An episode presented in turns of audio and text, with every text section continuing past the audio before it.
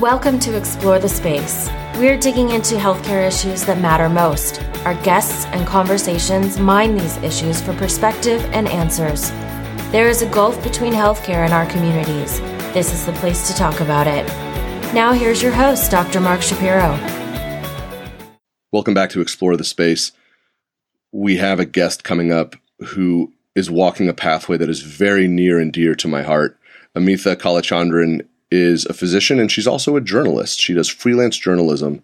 And this takes me back to when I was in college and that intersection of the journalistic eye and practicing medicine. That's a really powerful intersection.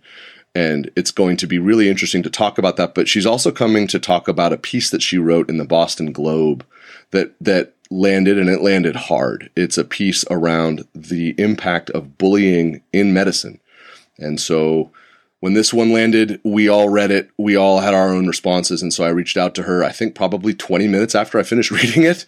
And so she's going to come on the show and we're going to get into what she found and, and how we're going to move through this.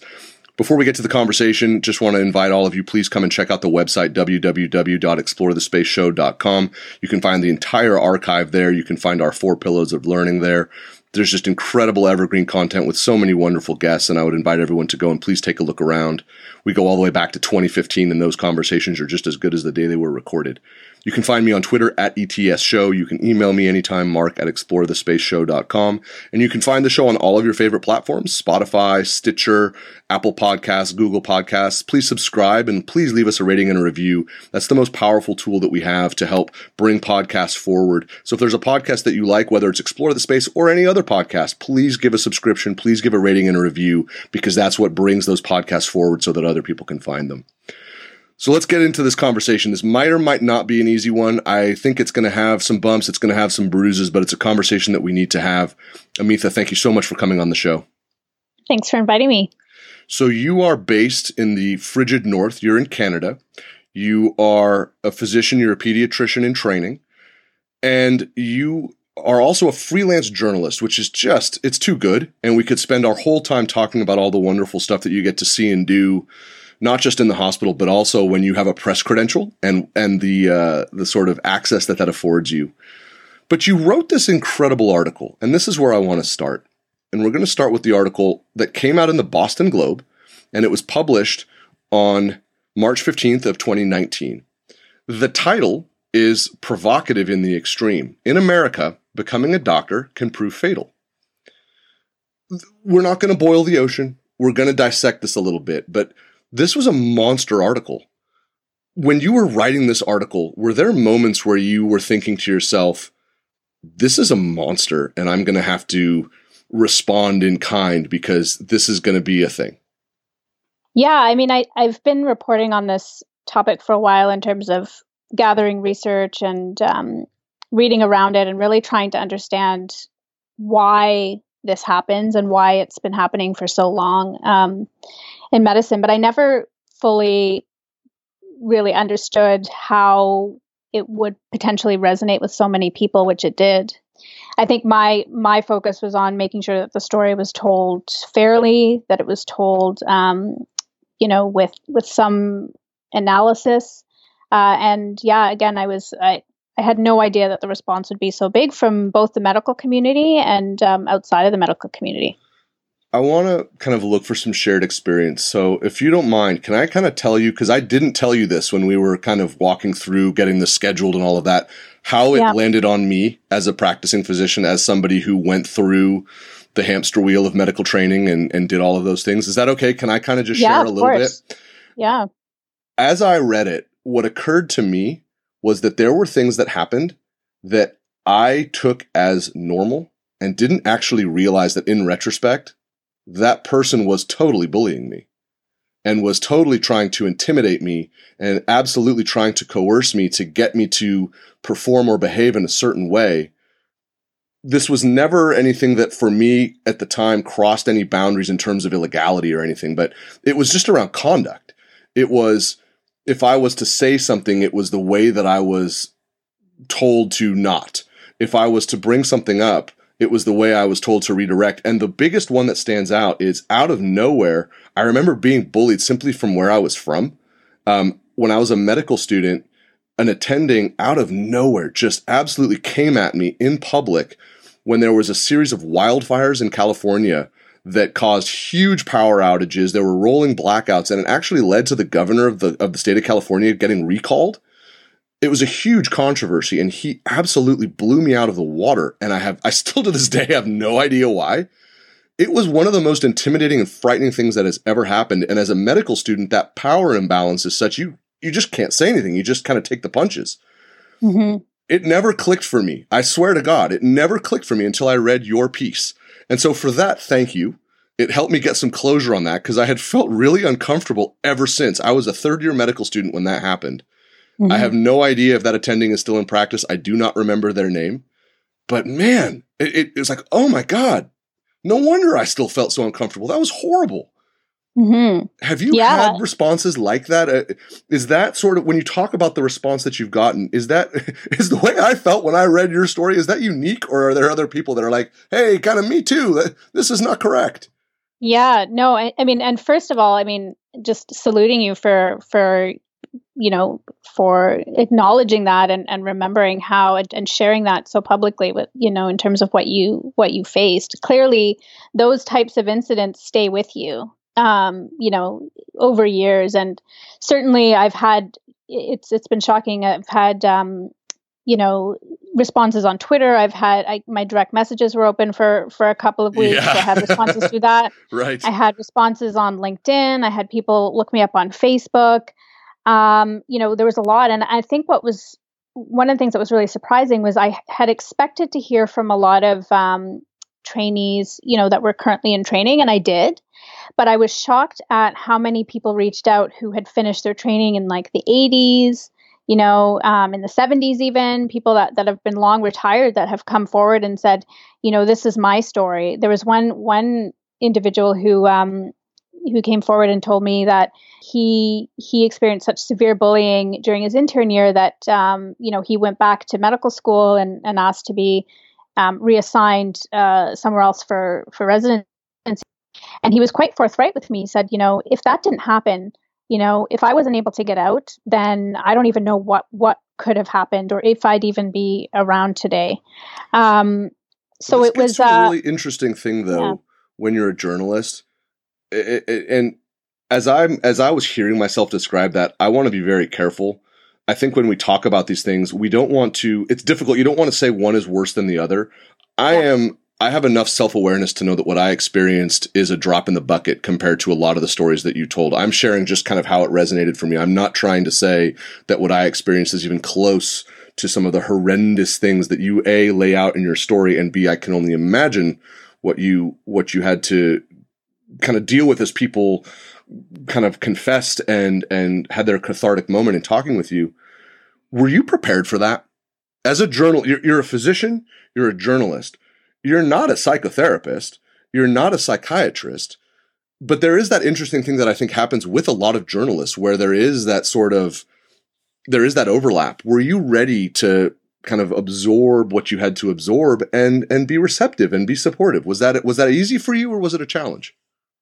It was definitely a challenge but i think it's it's what's interesting in journalism is and i tell this to to a lot of my physician friends is is it's very very similar and you would know this as a former journalist very similar to medicine in many ways. And one of the things that's really similar is that um, when you have a conversation with someone so in medicine it would be with a patient in journalism it would be with a source there is that balance of being receptive and being empathetic and trying to stay objective and, and having boundaries. And that balance isn't always easy to maintain, no. but it is similar. And so yeah. I would draw, you know, if anything, when I w- for any story really that gets that feels very emotional, I would do what I would, you know, do in medicine, which is, you know, personally, I think it's okay to show to show empathy and to show vulnerability, but also to just be present for that person's story and not be too drawn into it to the point where it's just it becomes like ineffective communication. That's really um, interesting. So you're able to leverage that same skill that we use as physicians, that sort of, you know, appreciative inquiry and then kind of that the the listening, the empathy, but being able to keep those boundaries up so that you don't become overwhelmed by the number of things and the depth of things that you're then hearing. Definitely. And I think that it's, you know, and, and, and also similar to medicine is that when you hear difficult, you know, you know, when you're when you're having a difficult conversation, which this would be classified as, is it's a difficult difficult conversation, also recognizing how much agency you have um, in listening to this like can you actually make a difference? And in many of these cases in journalism you can't you may not be able to make a specific difference in in one person's life but you can raise awareness about the issue in general which could have a ripple effect not just for that person but also um, for others into the future. So the response that you got from people who read the article clearly was massive I'm actually quite curious though. You have an editorial team at the Boston Globe. You have an editor that you speak with. You have the whole team there. What did they think? A, when they read the piece, because obviously they, you know, they commissioned you to do it. They brought you aboard to come write this piece. But what did they think of the response, right? On this podcast, we like to look at both sides of the healthcare equation. We like to look at people who are trying to provide care, but we also look at people who are trying to access care at some point in their life, which is everybody. So mm-hmm. at the Boston Globe, it's more a mixture of people on that on the side of the equation of people who want to learn about healthcare and want to learn about what it's like because they're gonna need to access it if they're not already doing so. What did they have to say when they read this? Mm-hmm. Was that were they aghast? Were they like, yeah, no, I, we are not surprised? Where where was that response? Yeah, so I worked with a really wonderful editor, Rachel Slade, who's who's a uh, an excellent writer in her own right, by the way. And when I first pitched the story to her, she was fascinated, and she yeah. um, and and her personal experience. She she's not in medicine, but she has family medicine, family members in medicine, and that sort of thing. And so, I think I don't know if she if she had heard about this issue per se, but she definitely knew that the culture, medical culture, is very unique. So unique. Did she use yeah. that word unique, or did yeah, she have? I, think, I don't know if she said the word yeah. unique. Yeah. definitely could see had first hand, hand experience knowing there were, you know, you know, again, unique unique aspects right. in medical that are very different than in other workplaces. Do you think that's why she um, wanted the story because she had that insight and was like, okay, well, let's let's pull the pool cover back and look at the water underneath, or uh, maybe. A, I mean, I don't yeah. think it was just her her decision. She was, you know, there's there's a big editorial team and and sure. and other editors that she reports to as well. But but she has, um, you know, she knew that this would be something that could uh, resonate with with people, and hasn't, and more importantly, that it wasn't a story that has been done. Um, I know that there's been some opinion opinion articles and that sort of thing yeah. online about bullying, but in but not done in a way that sort of um, reporting, but also uh, analysis and, um, and and that sort of thing. So I think that she was interested for those reasons. I like that um, you bring that up, and let me share why. Mm-hmm. What you've done here with this article is important for a lot of reasons, but the one of the biggest, if not the biggest, is that you crossed over. And this is something that on social media I've been talking with people about a lot because it's really crystallized for me that in medicine, in healthcare, we're good writers. We do amazing research. We are thoughtful, introspective, and creative, and we write a lot. What we don't do is cross that information over where it is widely accessible so that we can then go on a shared journey with anyone who is interested. We put all of our stuff into journals that no one reads, so they disappear into, I like to call it PubMed hell, or they go behind a paywall, and so no one sees them. This article was about healthcare. It's about physicians, medical students, nurses, everyone that's involved. But you you you crossed over so that anyone can see it. You don't even have to have a Boston Globe subscription to read it. You get five free articles a month. That was smart. Why did you do that? Why did you why did you say I want to put this in the Boston Globe as opposed to something maybe in the New England Journal or the Lancet or you know, ACP or something like that. Why did you say, I'm going to go to the other side? Mm-hmm. I mean, I think, I think just the style of um, article. I mean, uh, you know, the New England Journal, for example, has a great, I think it's called a perspective column where, yes. where they discuss topical issues. Yeah. Um, this would have been perfect them, for that. This would have been absolutely some of them perfect. are some of them are open access. They don't typically have it's not typically reporting where there'd be quotes and that sort of thing. And I think it sure. was important for me to to be able to include perspectives of people that were experts um, in their own words.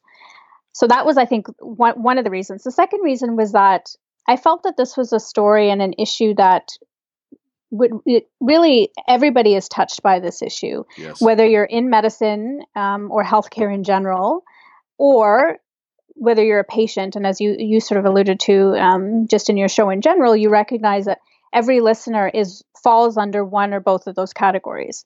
And the fact is, the stakes the stakes are high, right? So yes, if, if you if you're a patient, yeah. um, knowing that you could go into a hospital that you know, forget even bullying. I mean, bullying bullying is an important issue, but but it is a big and it's a, a slice of you know broader issue, which is culture. Um, and there's been really good research that's found, you know, specifically by Amy Edmondson, who's you know really looked at like the impact of of you know culture in in hospitals and how that can really tra- trickle down to affect patient outcomes. So specifically you know when psychological safety is low you know that you know patient outcomes are often not very good and people are less likely to speak up you know if they think that a medical error is about to happen. So there's a common source there and bullying is often a result of other other dynamics that are happening in in the workplace. I don't think people wake up one day saying you know I'm a I'm a cardiologist and I'm also excited to be a bully today. You know, I think that they that they you know yeah. that's sort of a, a, reaction that is is one that is um, a result of a variety of, of forces. That's a um, really interesting point, and I want to pick up on that a little bit because what you I don't know the answer to this question, and I, I think that we're going to learn this as we go forward. Is that people in medicine or anywhere else, when they're in that silo and they behave in a certain way. So whether it's you know a, a, nurse or a physician, and let's be very clear, right? This article is about physicians who are demonstrating disruptive behavior and bullying behavior. I would mm-hmm. suggest that you could look anywhere in healthcare and you can find administrators who demonstrate this. You could find nurses. You could find anyone. It's basically when there's a power differential, we're at risk for this to happen. Mm-hmm. But you raise a really interesting question that is there something about our workspace and our workplace that gives people who would never dream potentially of behaving a certain way outside the hospital credo and credence to then do it. I, I have seen things happen in the hospital setting where if they happened on the street, people would square off.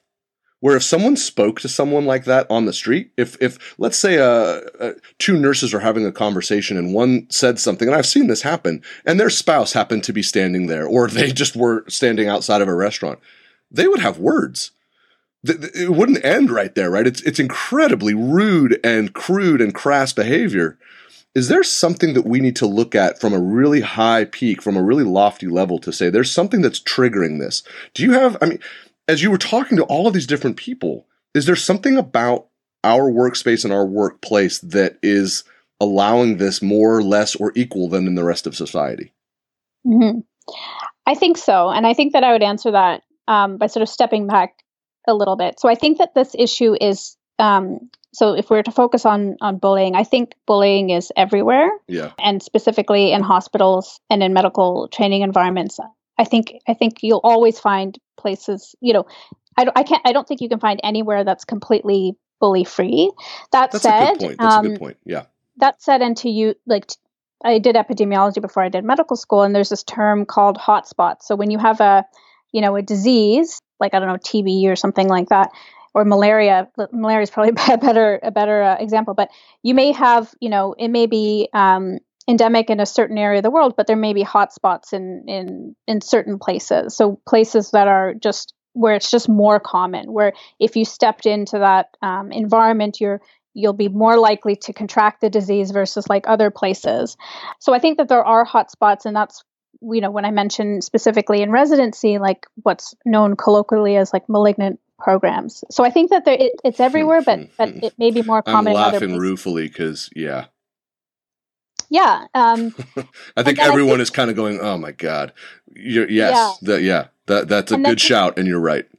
But to but to answer your question about specific factors, I, I think that um, you know if we were to, and and I almost find like it's it's almost like if you look at bullying as like a disease and, and the hospital or a program as like an organism for example you, you know just like in in medicine you're looking at you know what are the external factors and what are the internal factors and and where is there sort of an imbalance beh- between supply and demand of you know, and all of that, all of those sorts of little factors. So I think that one one aspect is, you know, in medicine, and particularly if we're if we're talking about like residency training programs, depending on where you go, um, the leadership is is structured differently, and and you know, physicians are not usually trained formally in how to lead or how to manage people. So that's one thing. So if you have a, a an institution or a program where the leadership is such that there is less of a, a, priority placed on creating healthy workplaces where everyone can thrive, where where diversity, not just ethnic or gender diversity, but also diversity of ideas,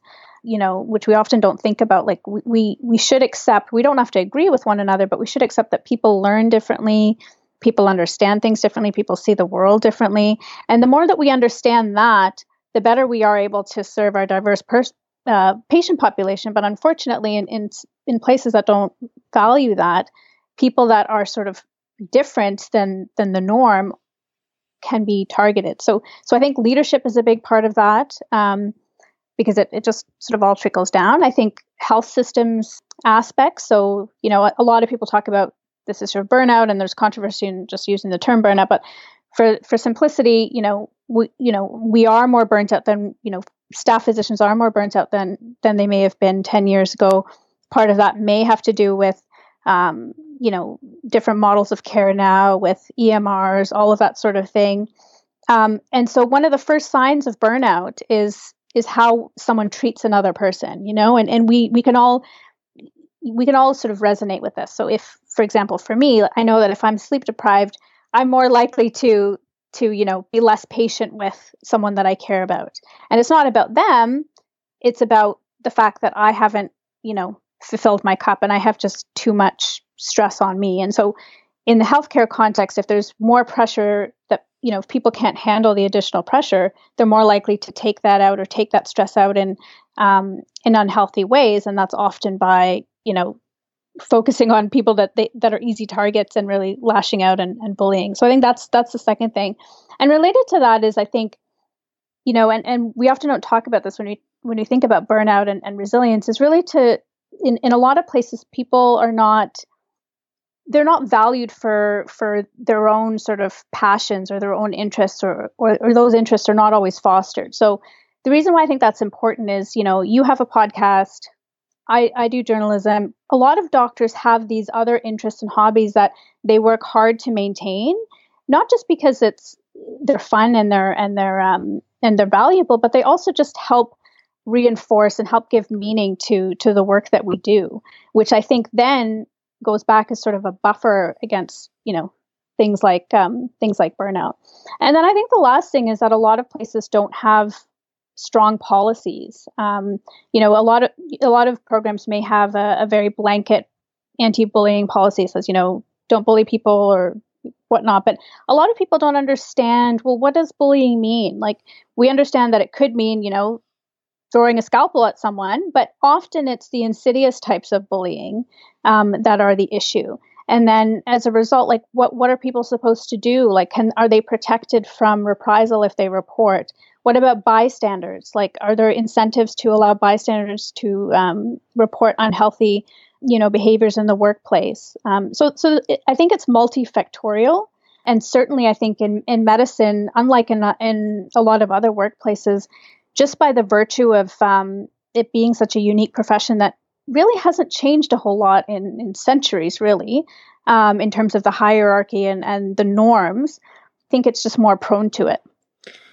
So there's times where, as the host of this show, we get to a part where a guest who is exceptionally bright and talented, who's done something important, kind of just we get into their sweet spot and I just get to honestly close my eyes and just put my brain into a place of relaxed receptivity and just soak it in. And that was extraordinary. Uh, you laid out things that I had not thought about, and I appreciate that you also helped me to realize something that I think is really important, uh, and that's that issue of that sort of behavior may be indicative of someone who's actually really struggling. And I have an example that I'll share of that. I had a friend and a and a colleague. This was years ago, who I called him to come and do a consult on a patient in the hospital, and he just went off. And he was swearing at me and, and all of this. And, you know, the conversation finally ended with him, you know, kind of slamming the phone down. I'll see the patient, blah, blah, blah. And I called him that night you know, after we were both home from work. And I'm like, what the hell, man? I'm your friend. You can't talk to me like that. What what what on earth possessed you to think that was okay? And we then proceeded to have almost an hour long conversation where he said, you know, Mark, I'm, I'm actually really, uh, really frustrated in my work and I'm really struggling and I apologize and I'll take ownership of that. And that was totally inappropriate. And I'm really sorry. And it became like a, a cementing moment for our friendship. And for me, it was hard because I'm, I'm not good at standing up to things like that. I certainly didn't do it when I was a medical student and had people yelling at me and swearing at me but but for him i think it was also cathartic to be able to really give voice i'm really struggling. I hate my job. I'm miserable. I hate being on call. I'm tired. And and i think that was really important. You just wireframed your book. So the good news is is this is recorded and we'll publish it and you can then go back and you've now got your you've got five chapters of your book that you just that you just described. You just put a lot out there and we we don't have the whole morning to do a six part podcast though i kind of wish we did let's let's move though at least to levers. Let's move to for people who've read this article and for people who've now heard you kind of provide that three-armed approach of the the eyes of an epidemiologist, which I thought was brilliant, the eyes of a doc, and the eyes of a reporter. And there there's overlap. The Venn diagram has some overlap, but there's also some really unique components. Let's look at levers for the individual, for the person who is hearing this and is having their own response and who read the article and is having their own response, are there tools, is there low hanging fruit for people to be able to move the needle, whether it's at their institution, whether it's for themselves as an individual? And this is tough, right? Journalists don't give medical advice, but doctors do. Do you have a, is there a way in which you can navigate that tension and and provide help when people are reaching out or suggestions or best practices. Hmm i mean i think the first is is related to what you what you just talked about which is um compassion. And i yeah. think that's it's self compassion for oneself. So validating the fact that if, if you're someone that's that's facing this personally to know that you're not alone. And i hope yeah. that that article really um hopefully drills that point home. Yeah. Um and and also and this is the hard this is really hard and i've i've done meditation courses and and i often find this to be the hardest part is trying to have compassion for the people that are doing the bullying. And that's an ongoing practice because it's it's not natural.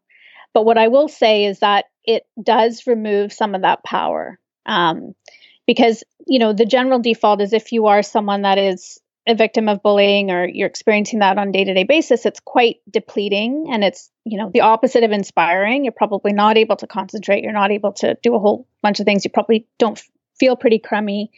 But i think trying to reframe that is you know why is that person behaving that way? Like i wonder what's you know i wonder what's happening in their life or what has happened to them that has resulted in them feeling that they can treat another person this way. And a lot of that is intergenerational trauma, which I discuss in, in the article a little bit too, is this sort of perpetuating cycle that they may have been treated that way, so they they feel like it's okay to treat someone else that way. I think we have so having a little bit in spades. I think that that's a very yeah. important thing. Yeah. Mm-hmm. So having a little bit of compassion. So I think that just sort of in the in the immediate moment, I think those are really really helpful. And and obviously, if if there are symptoms of you know, anxiety, depression, which would all be totally normal responses. And I think that sometimes when we think of things like anxiety or depression, we we there are cases where those are abnormal or pathological responses to a normal situation. Like you might be anxious about a spider or something and that that's not normal. But there are a lot of instances where those are actually normal human responses. If you are being bullied on a day-to-day basis and you are feeling sad or you are having trouble sleeping or you can't concentrate all those symptoms of depression or you're feeling anxious those are all normal responses to something that's actually a very abnormal um, situation. So so making sure that you have the resources so social support someone that you can you can trust that you can speak to obviously um, like a psychiatrist or psychologist that you can speak to as well those are all really important again sort of for the for the immediate person that's that's dealing with this. And then just panning out a little bit i think all of us something as, as big as something as important as bullying and as as widespread is can be quite overwhelming when we think about okay how as an individual whether you're a trainee or a staff physician or even a patient um, that may be witnessing this like how how on earth are, are we supposed to put a stop to it when it's something that's clearly been going on for many many years? And to that, I would say, you know, trying to find the one you know corner that you can actually make a difference. And that could be anything from being a listening ear to someone. If, if you're a staff physician if, if there's a trainee that that wants to confide in you you know being being someone that can advocate for that person. Um, if you have um, the privilege of being in a leadership position where you can actually affect change either through policy, um, you know, or ensuring that there are um, effective reporting measures. Those are all really small steps that can actually make a difference um, in the long run. And as a patient as well, you know, I think. It, you know it'll affect your care if you're if you're doctor you know if you're often often it's the trainee doctors that are responsible for a lot of the care and if they're not able to concentrate because of these external environmental things and you're noticing that or you're picking up on that, you know, talk about it. You know, you can ask the resident, like, is everything okay if you witness something? Um, speak up um, and there are ways for patients to speak up about about their care as well so i think that recognizing that all of us has a unique ability to you know all of us have have a little bit of power we might not be able to make all of the change ourselves but little steps can actually um, have bigger ripple effects down the road that's all incredibly compelling, and I, I, I, I think it's great that you're able to articulate it and just sort of and, and put it out there so vividly. One thing that I would add too for people who are in that place where they really feel like they don't have any agency and have concern about where where they can go or what they can do, especially if you're in training, is pretty much every academic center will have what's called an ombudsperson and that ombudsperson is absolutely is that's their job is to is conflict mitigation in a confidential fashion. And you can reach out to them confidentially and it stays confidential and it does not go in your personnel file. And that's what they're there for. And so googling the term you know with your your organization or academic center ombuds ombudsperson ombudsman ombudswoman om b u o o m b u d s m a n Oh my gosh, that's not right. I just failed the spelling bee. Oh, anyway, it'll be in the show notes. I, I, I was good at spelling bees, but I remember certain words would always trip me up. Scissors always got me, and it always made me mad. Um, those sorts of things are important, and those tools are there. Speaking mm-hmm. of tools, you have a lot. You have a lot of tools. You, you're going to have an interesting path going forward. You flipped a big rock and you're just getting started. So, what are we to look forward to from you as we move through this work, as you move through your training? What sort of things feel provocative and inspiring for you in terms of helping to make all this work that we want to do better? Yeah, so I mean, I still um, I'm trying to navigate through that as as I mentioned. So um, right now, I'm really enjoying the journalism, and and I just find that it's such a great excuse to talk to really interesting people as about interesting things. I'm sure you feel the same way with your podcast. I and, feel the uh, same way 100%. So I'm really, really enjoying that. And yeah. Um, yeah, and trying to find a way to do that as well as clinical medicine. I really love teaching. And I think that, you know, one of the things I think we mentioned this earlier is um, with leadership is that I think one of the biggest biggest things that, that we can do to change medicine is to show that there's there's a different way. You know, in order yeah, to to yeah. break the cycle, we need to show that, you know, this norm that has been been there for a really long time, this doesn't have to happen. You know, this is not we can we can do better. We can make it, you know, if there's if one day we can make make it so that the practice of medicine um, and the training of trainees in medicine can actually be fulfilling and fun more days than it's depleting and uh, depressing. I think that's a really you know good goal to have and there's so many ways that we can we can do that. And so really harnessing that sort of leadership. So i'm really interested in in medical education in that in that regard too. And i think coming up with creative solutions to that uh, would be really important. And i and i really like research. I've been maintaining like you know i my residency research project was was published in a couple of places, and um, and I'd really like to continue to to do research too. So eventually there'll be an ideal mix, I think, but I still haven't figured out uh, what that's going to look like, and that's and that's okay with me. I think life life is a journey, and sometimes we just have to be open to to what's possible. You're very much in that pluripotent stage and I would just really encourage you stay in that place. You don't need to, you know, have final determination it, it, it, as you say, you're on a journey. You'll figure out what the priorities are and you'll figure out what the real fuel is. But stay pluripotent, man. You've got all the tools.